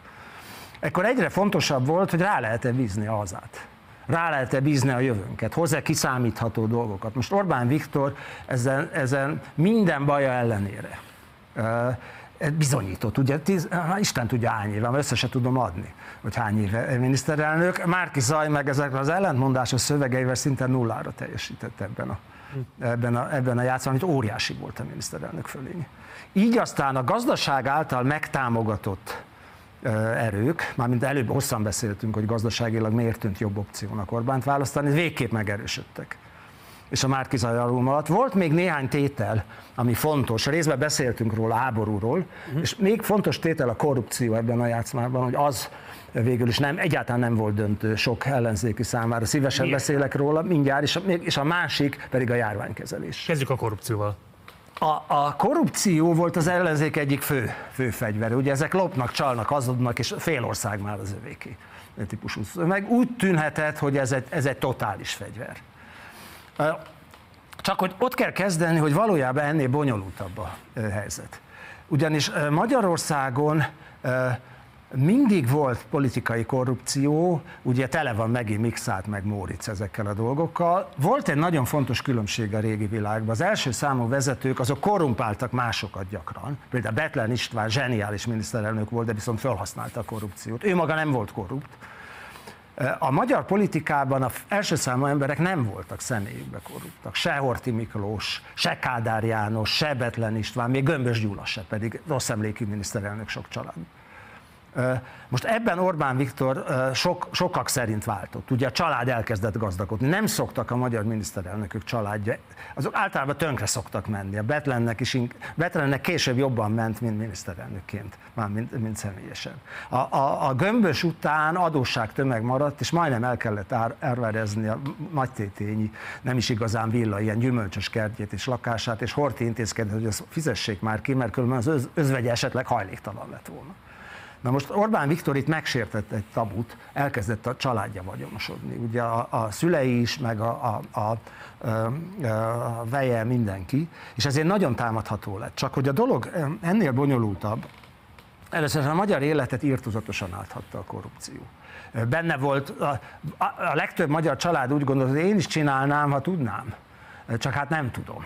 Tehát inkább irítséggé kezdett átalakulni egyfelől a dolog, másfelől az Orbán rendszer a fölülről való korrupciót, a pártfinanszírozáshoz kötődő, a pártnak gazdasági hátteret, média hátteret adóban óriási mértékig elszabadul, de az alulról jövő korrupciót, illetve a oligarchák korrupcióját nagy mértékben visszavágta. Határozottan állítom. Tehát például ott, volt, ott van egy fontos... Hatékonyabb azt mondja a mostani politikai gazdaságtan a rendszernek? A leghatározottabban ezt gondolom. Ne, nehogy félreértsen, tehát föntartom azt is, amit előbb mondtam, tehát a személyes vagyongyűjtés, a Fidesz mögött gazdasági háttér, sőt az új elit építésének is a korrupció az egyik főeszköző. De például korábban rendszeresen megtörtént, hogy gyorshajtást egyszerűen egy vállalkozó elintézte sőt ennél csúnyábbakat is. Előfordult Horn a kormánya alatt, hogy a rendőrségen, rendőrkapitányságon eltűnt a vér. Egy neves vállalkozó fia halálos balesetet okozott, hogy hús elveszette a vérvétel, és nem lehetett bizonyítani, hogy most részegen vagy, vagy teljesen józanul okozta a balesetet. Óriási különbség van a kettőnek a megítélése között. Most az Orbán rendszer például a gyorshajtást központosított, és egy zárt rendszerben működik. Nem lehet alulról úgymond kibeszélni a, a dolgot, és ugyanígy letörte az oligarchákat. Tehát korábban a pártfinanszírozás úgy nézett ki, hogy a pártok akkor is költötték a pénzt, nem voltak igazán sokkal kisebbek a kampányok, és ezt a nagy cégek, nagy gazdag emberek finanszírozták, nem, nem legálisan. És cserébe kértek ezt-azt, nem pénzt. Tehát igazán komoly szinten mindenféle előnyt kértek. Most Orbán Viktor nincs rájuk szorulva. Horn Gyula és az összes többi miniszternek rájuk volt szorulva, Orbán Viktor nincs.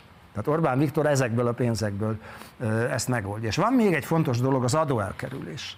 Az Orbán rendszer egy olyan adórendszert intézményesített, amelyikből levonult a, a direkt adókról, a direkt adókat a lehető legkisebbre csökkentette, személyi jövedelem adott társasági jövedelem, és a közvetlen adókat tette nagyon magasra áfát, meg a különböző ö, ö, szektorális különadókat. Most ezzel a rendszer, ezeket az átlag ember árnak érzékeli, nem adónak. Ott van ugyanúgy áfa, de ennyi a benzinára. Amit adónak érzékel, az olyan szintre süllyed, hogy már nem nagyon érdemes elcsalni. Ha megnéz, ha megnézzük a, a gazdaság teljesítményét, állandóan látni azt, hogy minden évben, amikor jól ment a gazdaság, hogy a, a állam bevételeinek egy része az úgy növekszik, hogy nem magyarázható se az inflációval, se a gazdasági növekedéssel, hanem valami mással, jó eséllyel kifehéredéssel. Főleg az áfa soron dőltek be a, a, a milliárdok. Tehát azt akarom mondani az egészen is ezzel a hosszú érveléssel, hogy bizony más pontokon e, csökkent a korrupciónak tekinthető dolog. Ami megmaradt, az nagyon fájlalja, az, a, a, és nagyon bántja az embereket, de, de mivel benne van az emberekben, hogy, hogy ö, ö, mi sokan csinálják, a baloldal is csinálta, állandóan zűrös nem annyira bánt, hogy ez önmagában megfordítsa a dolgot. Ezt az önmagában mondanám. Tehát, hogyha ott van más, hogy valahogy a tanítónéni beír fekete banyákat bizonyos pontokra, és beír piros banyákat, erre akár öt feketét is beírtak, de voltak más piros banyák is. És nincs az átlag magyar, aki elhinné, hogy létezik nem korrupt magyar politika. Hiába mondja ezt az ellenzék. Van még egy dolog, amit az előbb mondott, és megütötte a filmet, hogy érdekel az a, nekem ellentmondások tűnik, de lehet, hogy csak látszólagos. Egyrészt azt mondja, hogy minden átpolitizálódott, de másrészt azt lehet látni, hogy a mostani helyzetben az alapvetően is egyébként politikai munkában, pártmunkában pláne abszolút erészlemvevő magyar társadalom hihetetlen mértékben kezd depolitizálódni, részben a választási vereség okán. Ellentmondás ez, ha nem, akkor miért nem? A hatalmi politika a legfelső csúcsokon, meg értelmiségi szinten rendkívüli módon átpolitizálódott, de a, a, a, az átlag magyar ez, ez jóval kevesebbet érez belőle, sőt kivonulni szeret. Uh-huh. Tehát normál körülmények között, mikor távol vagyunk választásoktól, és nem érzi azt, hogy beleszólna a társadalom, meg az állam beleszólna a dolgaiba, akkor alapvetően az a szabály, hogy nem politizálunk. Ilyenkor egyébként az átlag magyarok jelentős része azt mondja, hogy nem is megyünk el szavazni, mert mindegyik gonosz, legjobb, ha még szavazni sem megyünk el. Azt gondolja, hogy ezzel megvonja minden politikai elitől a bizalmat. Tehát ez egy normál hullámzása, úgy tetszik a, a magyar politikának, és, és, és e, e, tényleg elképesztően riasztó ez a hatalmi harc. Tehát, hogy mondjam, bizonyos értelemben természetes is ez a sőt, annak az erősödése is természetes. De van egy dolog, amiről nem beszéltünk, a járvány talán arról is érdemes beszélni, mert az ellenzék egyik fő témája az volt, hogy milyen nagy és mennyire rosszul kezelte a járványt. Most van mérés, ellenzéki közönkutató szerint az emberek azt mondják, mindent tartsunk fönt, amit előbb mondtam a közönkutatásra, hogy alapvetően jól kezelte a járványt. Most mi, mi, mi magyarázhatja ezt a dolgot, az a, az a kérdés. Ezt is nézzük meg az objektív számokat. Tehát Magyarország járványkezelés és nálunk a halottaknak a száma, többlet halottaknak, tehát nem azokat, amit bejelent az állam, hogy koronás lett, hanem akik több halott, mint az utóbbi öt évesnek az átlaga. Ha ezt nézzük, minősít, ez alapján próbáljuk a magyar járványkezelést minősíteni, azt lehet mondani, hogy sokkal többen halottunk, mint Ausztriába vagy Németországra, aránylagosan. És számottevően több, mint Svédországban. Tehát a nyugati országokhoz képest rosszabb a járványkezelésünk, csak hogy a térségben inkább jónak mondható. Tehát nagyjából cseh szinten, vagy egy icipicit jobban áll a többlethalálozás, sokkal, de sokkal jobb, mint Romániában vagy Szlovákiában, és egy kicsit jobb, mint Lengyelországban vagy Szlovéniában. Egész biztos, hogy 10-15 ezer emberi életet meg lehetett volna menteni, azon az áron, hogyha ugyanolyan erőszakosan bezárunk, ténylegesen, mint Ausztriában, meg Németországban. Most emögött nem volt lakossági támogatás. Tehát nagyjából ezt a szintet fogadta el a magyar társadalom, és amikor lehetett, boldogan dobta el a maszkot. Most is látjuk. Hogyha most itt az lenne a szabály, hogy beltére maszkot kell oldani például nekünk, hát nagyon sokan jobbnak tartanák. És volt a kormánynak ebben is egy csodafegyvere. Nagyjából az a mondat, hogy, hogy azok halnak meg, akik idősek és krónikus betegek.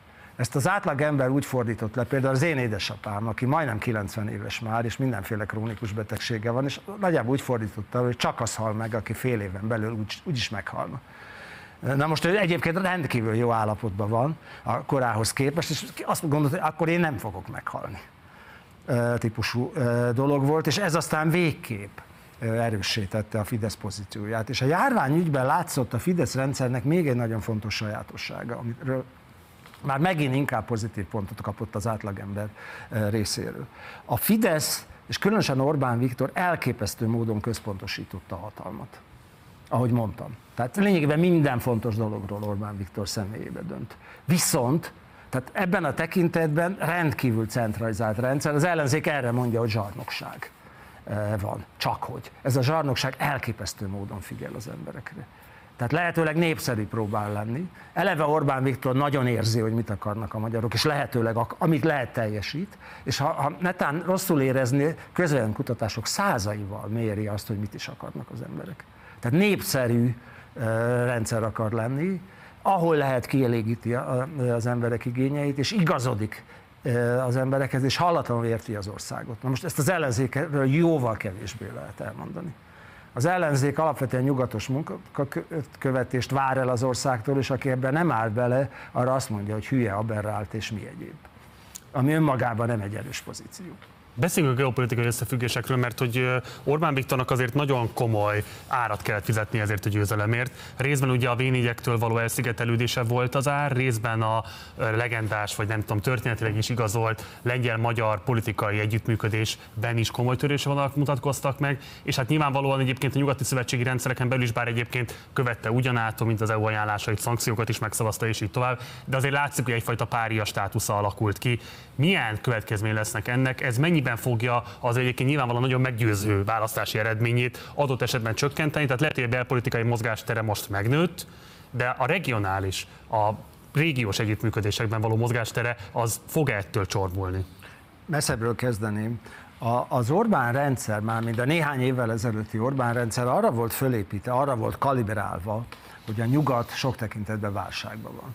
A, a nyugat szinte minden ponton betegségjeleket mutat versenyképességbe kezd eh, visszaszorulni, Európa különösen, Kína följövőben van, a középosztály igen nagy részt elvesztette a korábbi szerepét, eh, rengeteg egzisztenciális és egyéb probléma van, és van még egy nagyon fontos dolog, hogy elveszítette a, a státusz biztonságát, tehát nem pusztán anyagilag rossz a, középosztálynak, hanem, hanem a, a, a, a, a különböző gender elméletek, a különböző szexuális kisebbségek megjelenő, a transzneműek, a, a, a különböző színes, bevándorolt kisebbségek miatt a, a fehér férfinak a szerepe ösztűz alá került az egész nyugati világban, és egy státuszbizonytalanság van. Úgy zárójelbe jegyzem meg itt, hogy Orbán Viktor ez ellen is küzdve próbált biztonságot adni, nem csak anyagi biztonságot, hanem ilyen, ilyen önérzet biztonságot is adni az embereknek. És ezen túl demográfiai program, problémái vannak a, a nyugatnak mi egyéb, és sok tekintetben erre építette föl a rendszerét hogy ő kilép a nyugati világnak a megoldásaiból. Néha, néha szinte provokatívan kilép. Ennek a klasszikus esete volt ugye a menekültügy, a migrációs válság 15-ben mikor szabályosan provokálta a világ közvéleményét, hogy ide jön a sok menekült, és mi nem, mi nem, nem határkerítést csinálunk. Megtehette volna azt, amit a Szerbia csinált, hogy amilyen gyorsan csak lehet átengedni az országon, mert nem ide akart jönni a sok menekült. Volt pillanat, mikor ezt csinálta Orbán Viktor. De nem ezt akarta, hanem azt akarta, hogy elmondhassa az állítását, hogy én vagyok Európa védelmezője. Én vagyok, aki megvédem a, a nyugati kultúrát a sok-sok menekültől. Én vagyok az, aki megakadályozom a millió számra idegeneknek a bejövetelét. Akkor úgy tűnt, hogy ez hatalmas veszteséget jelent a miniszterelnök számára, de aztán sorra a világországai kezdtek hasonló menekültpolitikát csinálni, mint ő. Volt olyan világlap, ami le is írta, hogy Orbán Viktornak ebben a dologban speciál igaza volt. Most ezzel a lépéssel, ami tetében itthon megnyerte neki a 18-as választást, belépett a világpolitikába. Egyre, először kevesebben, de aztán egyre többen kezdtek rá hivatkozni valamilyen módon. A hagyományos elitek számára ő lett a, a, a, a kihívó. Eljutottunk elég hamar oda, hogy azt írják, ugye a kihívás főtárgya persze Kína meg Oroszország, de azok kívül vannak a nyugatvilágán belül, a nyugat táborán belül, a nyugat szövetségesi rendszerén belül, tehát a nato és az Európai Unión belül Orbán Viktor számít egyre biztosabban, és most már azt lehet mondani, hogy az első számú kihívónak a nyugat régi rendjével szemben. Így is tartják számon elképesztő számú megjelenése van. Egyszerűen hátborzongató, ha az ember belenéz nyugati lapokba. Az utolsó egy évben, bő egy évben majdnem annyi Orbán, annyiszor hangzik el mondjuk a New York Times-ban Orbán Viktornak a neve, mint a, a holland miniszterelnökének az egész időszakat. Holland miniszterek a Rute, az annyi ideje miniszterelnök nagyjából egy husztonban, mint a Orbán Viktor, és az ő említései száma 12 év alatt érik el az Orbán Viktor egy évesét. Európában masszívan és szilárdan az utóbbi másfél évben csak a Merkel asszony meg a Macron lépte ezt túl az ő említésének a számát. És ehhez képest ilyen picike kis ország vagyunk. Tehát ha úgy tetszik, a nyugat régi rendje elleni kihívás a nyugat világon belül elsősorban Orbán Viktortól származik. Most nagyon nehéz ezt értékelni, mert, mert ilyen magyar történelme még nem volt. Tehát olyan előfordult, hogy egy-egy pillanatra egy magyar ilyen szintre került, Kossuth Lajos egy-egy pillanatra, Nagy Imre kevésbé, de az ő ismeretlen 56-os, de az egy múló dolog volt, Orbán Viktornál meg már évek óta tart. Tehát a dolog lényege, hogy a nyugat úgy érzékeli, hogy Orbán Viktor belpolitikai kérdés. Mert, mert, ugyanis, mert ugyanis a belpolitikában is megjelentek egyre inkább olyanok, akik eléggé a politika periférián voltak, csak kevés jutott hatalmi pozícióba közülük, aki viszont példaképként hivatkozik Orbán Viktorra. Ez a jobboldali radikalizmus. Nem tartozott ezek közé Trump. Donald Trump, még hivatalban levő elnök volt, nem túl sokat törődött Magyarországgal. Orbán Viktor nagyot kockáztatva mellé állt még a kampány idején, és nem viszonozta valójában a Trump ezt. Akkor egyszer annyi világpolitikai dolga volt, hogy szívélyesen inkább meghívta a román elnököt, mert Románia vett amerikai repülőket, Magyarország meg nem. Orbán Viktor is volt vendég, de messze szűke protokolla. De aztán, mikor megbukott, és, és, és az utóbbi másfél évben kivételesen magasra emelkedett Orbán Viktor támogatottsága az amerikai jobboldalban is. Ezzel mi beúsztunk egy, egy, egy belpolitikai helyzetbe, nem a választási eredmény befolyásolt. Ezt nyilvánvalóan a régi elitek, a hagyományos elitek, akár jobb, akár baloldaliak szerettek volna megszabadulni Orbán Viktortól. Ez nem következett be, de nem ez az új fordulat, hanem az, ami fokozatosan készülődött mármint hogy Orbán Viktor a legveszélyesebb kihívó, a Lándzsa hegye, és ez fokozódott föl óriási mértékben Putyinnak háborújával.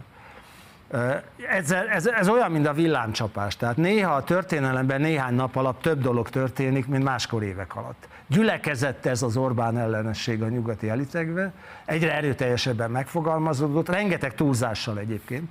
Tehát Orbán Viktor szinte hasonló diktátorként szerepel, mint a Putyin, ami mind a ketten tudjuk, hogy abban a formában nem igaz. De és ez a háborús helyzet, hogy a nyugat úgy tetszik félig meddig háborúba keveredett egy ilyen kihívóval, ez, ez aztán végképp Orbán Viktor tette a veszélyes ellenfelé. Bár tény, hogy megszavazta a legfontosabb dolgokat, de azért ügyelt mindig arra, hogy valami ellentétes gesztust is tegyen, azért, hogy itt van a béke embere jelenessen meg, ezért arra lehet készülni, hogy nagyon egyedül maradhat. Tehát részint a régi magországokban, és plusz volt neki még egy támaszték, ez a v Most említettem, hogy Orbán Viktornak nagyon-nagyon sok újítása volt. Ezt ugyan Antal József találta ki ezt a, ezt a képződményt, de Orbán Viktor lehet igazán belőle erőt, és így, így lettünk kisországból egy kicsit azért mégis nagyország, mert ő volt a fénykorában a valódi vezetője. Láttam például a New York times egy olyan fényképet, ami úgy nézett ki, hogy itt vannak az unió vezetői, itt vannak a v vezetői, volt a szövegben, és, és középről a harmadik Orbán Viktor. De egyetlen egy név szerepel. Tehát világos volt, hogy ő a vezetője ennek a valaminek. De ügyesen csinálta, óvatosan, háttérbe húzódva, állandóan megadva a tiszteletet a lengyeleknek, az egy sokkal nagyobb ország. Csak a lengyel miniszterelnökben nem volt ilyen ambíció, ugye a valódi vezető nem is a miniszterelnök, hanem Igen. valaki más, és ezért betölthette a szerepet. Erről beszéltünk, hogy ez miért vált szét. Tehát most arra olyan helyzet állt neki elő, hogy, hogy szinte egyedül maradt, hallatlanul kockázatos a helyzet, és hogy még egy furcsát mondjak, ez az eredmény is kicsit a, a bírálóit e, e, igazolja. A nyugati politikában ez képtelenül magas ez a szám, ez az 54 százalék. Ez, ez, ez, ez, ez egy rendkívül magas szám, Németországban soha nem volt például ilyen. Konrád Adenauernek egyszer a német gazdasági csoda, csúcsán volt 50,5 százaléka. Ma már a német kancellár pártjának, a szociáldemokratáknak 25 százaléka van. A Merkel asszony 30-akkal lett kancellár. 54, az olyan nincs. Tehát ha úgy tetszik, szinte erősíti az Orbán Viktorral kapcsolatos kritikákat, mármint, hogy nem rendes választás volt, ez a írtózatosan magyar szám. Szerintem a döntő részét egyébként az ellenzék kudarca okozta, és nem a, ez a lehetős pálya. Valamekkora részét az is. Tehát arra kell készülnie Orbán Viktornak, hogy elkezdődik a szankciós politika vele kapcsolatban. Ugye az Unió már bejelentette két nappal a választások után, hogy elindítja az eljárásokat. Na most erről tudni kell, hogy ez egy lassú, hosszú processzus, jogilag is meg kell indokolni a dolgot, de elindul most már a valóságos szankcionálás. A lengyelek kihúzódtak, a háborús politikájukkal kihúzódtak ebből a dologból, Orbán Viktor viszont egyedül van. Szerintem egy nagyon jelentős döntési helyzetbe került ezzel. Egy picit beszélünk a belpolitikai vonatkozásokról, és kifejezetten a Fideszen belüli esetleges átalakulásokról. Az önmegítélése szerint, ugye az ellenzék nyilvánvalóan katasztrofálisnak minősíti ránézve Orbán Viktornak ezt a választási győzelmét, de kifejezetten a Fideszen belüli hatalmi centrumokra milyen következménye lehet ennek? Várhatunk-e ott érdemi átrendeződést? Én, én nem, a, ilyen, voltak régen ezek Kremmel foglalkozó emberek. Igen. Most ez, ez Orbán Viktor pártja, ez Orbán Viktor rendszere. Itt alapvetően Orbán Viktor a, a, döntéshozó. Ő, ő nagyon módszeresen, nagyon gondosan folytatja a káderpolitikáját, nagyon meggondolja, hogy kit hova tesz, óriási lojalitást vár el a politikájához mindenkitől, viszont óriási lojalitást is ad. Nagyon ritkán válik meg valakitől, és nagyon nyomós oka van, ha megválik, és alapvetően kitart az emberei mögött. Tehát vannak olyan emberei, akik a belügyminiszter például, aki nagyon-nagyon régóta, nagyon szilárdan e, ott van mögötte. E, vagy a Matolcsi György például. A Matolcsi György sok tekintetben vitatható e, elemekkel politizált, mégis a miniszterelnök szilárdan áll mögötte. Én nem tudom, hogy ennek... pontosan éles kritikusa volt pont az Orbáni gazdaságpolitikának a választások előtt. A, igen, mert túlelosztásnak gondolt, az is tehát az is kétségtelen, az is csak, hogy mondjam, ez hatalompolitikai kérdés volt. A Orbán Viktor egy százalék esélyt nem adhatott az ellenzéknek, mert akkor minden összeomlik, a matolcsi is, nincs tovább. Ez egy kockázatos dolog volt, de egyszerűen az ő kockázat kezelésébe semmi esélyt nem adhatott. Tehát ez egy hatalom, hatalmilag integrált rendszer. Itt a hatalom minden. Nem lehet esélyt adni. Tehát a logikája teljesen világos volt. A Matolcsi számára ez, ez súly, később súlyos következményekkel járható dolog. Erről is beszélnünk kell, mert ez a másik fenyegetés a, a gazdasági bajok. De menjünk vissza. A, a, én nem hiszek abban, hogy jön a Lázár János, vagy valaki, aki írtelen megváltoztat. Orbán Viktor ezt a pártot addig viszi, amíg győzi erővel amíg él, illetve győzi erővel, és ki kell, hogy mondjam, minden olyan találgatással, hogy már öreg, meg minden csoda. Ő a legtapasztaltabb politikus Európában. Egyelőre nem, a hübris sem ragadta el, ez bármikor bekövetkezhet. Tehát az ilyen rendszereknek sokféle vége van a történelmi tapasztalat szerint. Az egyik, hogy a vezetőt elragadja a hübrisz, és már olyan kockázatokat vállal, amelyek vállalhatatlanok is ebbe bukik bele. Ez bekövetkezhet bármikor, de eddig nem következett be.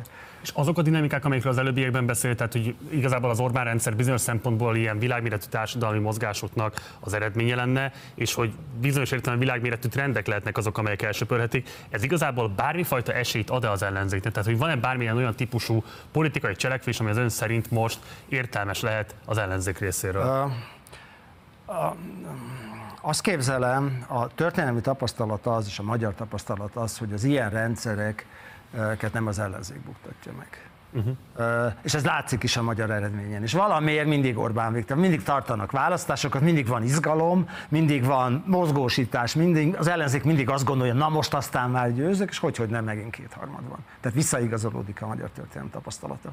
Az ilyen rendszerek így össze vannak fonódva az ellenzékkel.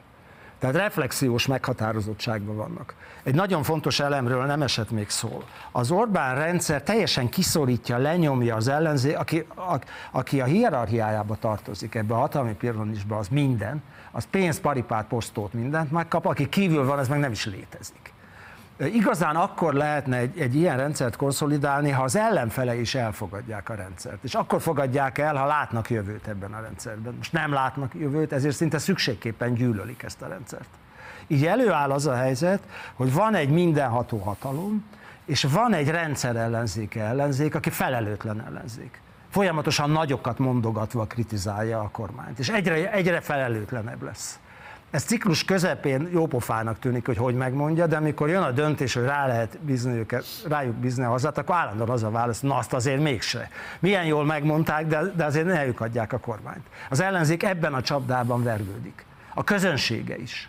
Az ellenzéki közönség magja a régi baloldali reformértelmiség a baloldali reform értelmiség Kádár János öregsége idén arra gondolt, hogy majd ő fogja megmondani, hogy mi lesz Magyarországon, csak idő kérdése. Aztán nem ő jött, hanem Antal József, aztán Horn Gyula, akit nem igazán szeretett ez a reform értelmiség. Aztán Orbán Viktor, és aztán ugye utána volt egy idő, amikor megint úgy érezte, hogy visszakerült eh, Gyurcsány alatt, de aztán újra, újra és újra Orbán Viktor jött. Azt képzelem, hogy a baloldal magja, aki leginkább fűti ezt az Orbánozást, ami újabbra és újabb csapdákba viszi az ellenzéket, ami nagy tapsokat arat ciklus közepén, és aztán vereséget hoz, ez igen nagyrészt az ellenzéki belső közönségből származik. De szinte rendszerszerűen származik, szinte ciklusosan leírható, hogy mindig ugyanaz történik. Depresszió ilyenkor választás után, aztán lassú oldódás, és a végén már szinte semmi más mondani valója nincs az ellenzéknek, mint hogy legyőzzük Orbánt, láncon visszük el az Orbánt, az Orbán egy szörnyű zsarnok, és egy, egy korrupt valaki és ezzel nem lehet megnyerni a, a, a választást. Erre szinte predestinálva van az ellenzéknek a magja. Az ellenzék magja leginkább a fontosságtudatát vesztette el. Annak a 85%-át elvesztette. Az Orbán rendszer azt mondja, hogy ti semmit se számítottok, a véleményetek az meg csacsiság. A, a hatalmi pozícióját is elveszítette 75%-ba, a pénzét jóval kevésbé annak legfeljebb 50%-át veszítette el, de ezen a szinten nem annyira a pénz a fontos, hanem a fontosságérzet, azt meg mind, szinte minden vette az Orbán Viktor, és állandóan megváltást akar ez a ellenzéki közeg. Na most én ebben nem hiszek. A magyar történelem, mármint a közvetlen megváltás lehetősége, a magyar történelem azt mutatja, hogy az ilyen rendszerek valamiért lényegében mindig külső okok miatt összeomlanak, de az ellenzékkel együtt süllyednek el. Hm. Ne régi példákat vegyünk, hanem a legfrissebbet. Ugye itt volt Kádár János. Nagyon szilárd rendszert épített. Olyannak tűnt 85-ben, hogy ez örökké fog tartani. Addig, még a Kádár élni fog. És volt a Kádárnak párton belüli ellenzéke, volt baloldali reformellenes ellenzéke, és volt reformer ellenzéke. Volt párton kívüli ellenzéke, volt a úgymond demokratikus ellenzék, értelmiségiek, a nyugatiak disszidensnek nevezték őket, értelmiségek, és volt egy népi ellenzék. Aztán, mikor elkezd a Kádár rendszer fölbolnani, egyik se győz tartósan. Egyik se győz. Teljesen új emberek jönnek. Olyanok jönnek, mint Antal József, mint Orbán Viktor, Tordjány és, és, és például, például jó magam.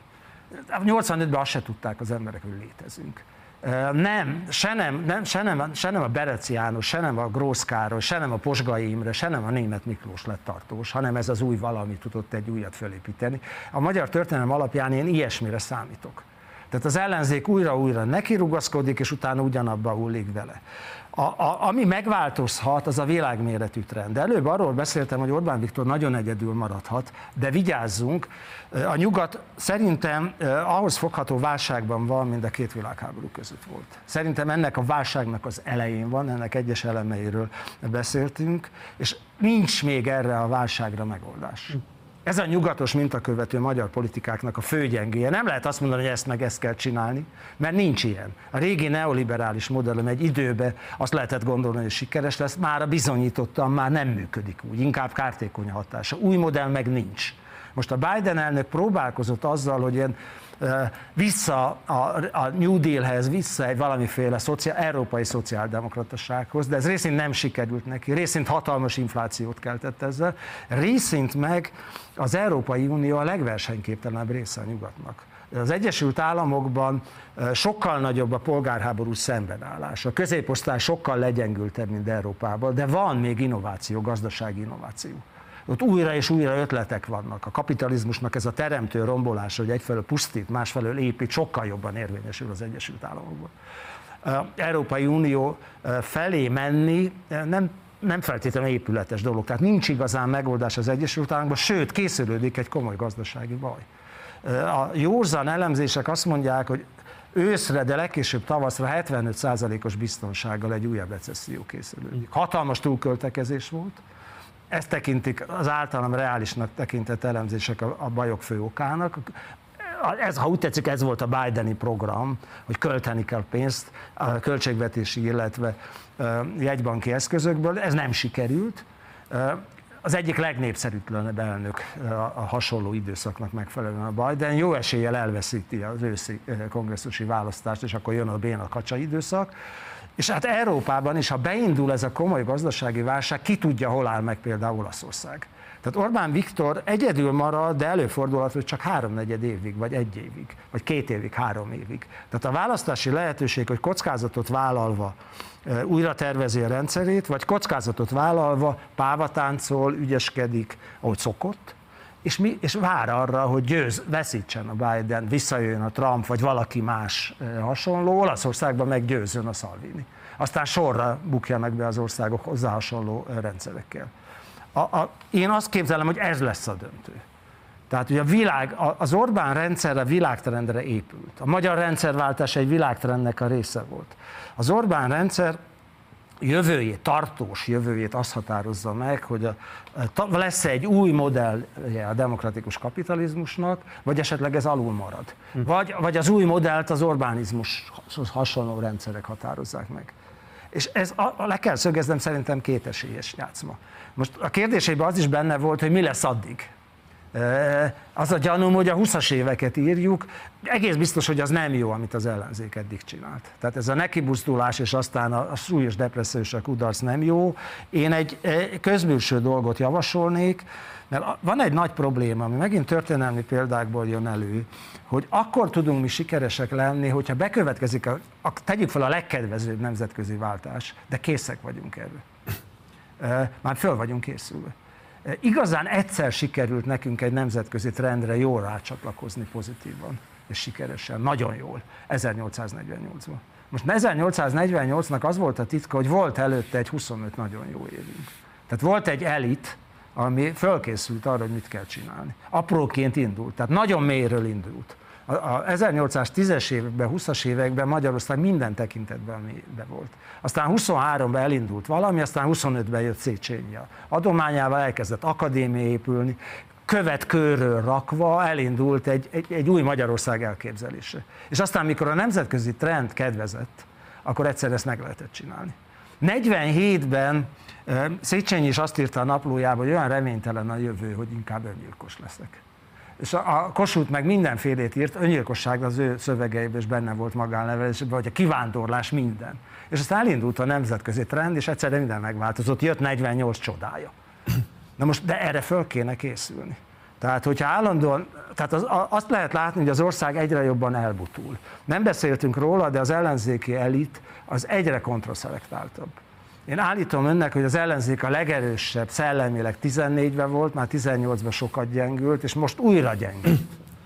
E, ezeken apró munkával érdemesebb volna megváltoztatni, mint várni a csodára, nekibuzdulni, megvezetni mindenkit, hogy most aztán győzünk, és aztán az újabb letargiába és depresszióba zuhanni. De hogyan? Tehát ugye a korábbi interjúban vagy megszólalásaiban sokszor hivatkozott az ördögangyal szimbólumpárra, és ezzel is leírva a magyarországi polarizáltság kérdését, amit a legsúlyosabb társadalmi problémaként jelölt meg. Ugyanakkor korábban úgy is nyilatkozott, hogy akármi is lesz a végeredmény a választásnak, nem álló háború következik, hanem sokkal inkább dinamikusabb időszak következik be. De most az ellenzéknél azt lehet látni, hogy teljes megsemmisülés van. Én nem nagyon látom, hogy például képesek lesznek-e bármifajta ellenerőt kifejteni az Orbán rendszerre szemben. Tehát a kérdésem az, hogy elképzelhető az, hogy itt most a polarizáltság megszűnik, vagy idős, vagy pontosabban fogalmazva e, időlegesen felfüggesztődik, képes lesz-e ténylegesen dinamizálni bármilyen módon is ez az ellenzék azt a politikai térfelet, amelyet Orbán Viktor 135 mandátummal, lehet, hogy még többel is majd ural. A nemzetközi szintéren itt a mozgóháború. Ott, ott minden megváltozott. Tehát az a helyzet, hogy a nyugatiak számára egy aprócska kis pont vagyunk, és az Orbán Viktor a korábbi technikákkal sikeresen megoldja. Állandó konfliktusban van, de olyan szankciók nem érik Magyarországot és őt magát, amelyek veszélyesek volnának, ennek jó eséllyel vége. Tehát mozgó háború van a nemzetközi színpadon, és állítom, hogy ez a fontosabb az ország jövőjét illetően, hosszan beszéltünk róla. Most a belső helyzetről azt gondolom, hogy most tényleg megsemmisítő a dolog, és még az is elképzelhető, hogy egymásnak ugranak, felelős keresés. Hát ezt már látjuk is. Csodában. Eznek a folyamatai meg lehetnek, ugyanakkor az ellenzéknek azért van egy, van egy szerkezete, mi egyébben fél, fél év, egy év nagyon nehéz lesz. De ez a fél, egy év az, ellen, az Orbán Viktornak is nagyon nehéz lesz, mert rá is jön a gazdasági válság iszonyan ki vagyunk költekezve, még nem, ő maga se tudja. Valódi politikusként eddig nem is gondolt bele. Meg akarta nyerni a választást mindél nagyobb arányban. Ez megvan, de most már szembe kell nézni egyfelől ezzel az óriási gazdasági kihívással, hogy nem tartható ez a túlköltekezés, és egyébként is recesszió felé megy a világgazdaság. Új modellt kell kitalálni, újra kiderül, hogy mennyire innovatív. Tehát bárhogy piárolja, megszorítás lesz. 12, 10-ben, 11-ben, 12-ben, még 13-ban is volt, Igen. és úgy megcsinálta, hogy, hogy méghozzá nagyon komoly megszorítás volt. Én akkor úgy számoltam, hogy a, a nagy ellátó rendszerekből valami 4900 milliárd forintot vett ki 15-ös folyóáron, de úgy tudta kommunikálni, illetve úgy mutatott föl ellenfeleket, hogy az emberek kevésbé érezték megszorításnak, mint ami valójában volt. És megmutatta a bűnöst, plusz megcsinálta a rezsicsökkentést, hogy segít de ezt újra ki kell találnia, úgy tetszik, és, a nemzetközi színpadon is újra terveznie kell. Tehát egyáltalán, tehát belpolitikailag úgy tűnik, hogy a kétharmad az ilyen, ilyen mindent uraló valami lesz, holott egyáltalán nem. A gazdasági problémák olyan dinamikát fognak hozni, amelyet ő maga se tud, hogy hogyan lehet kezelni, és igen súlyosak lesznek, és a nemzetközi helyzet is teljesen új.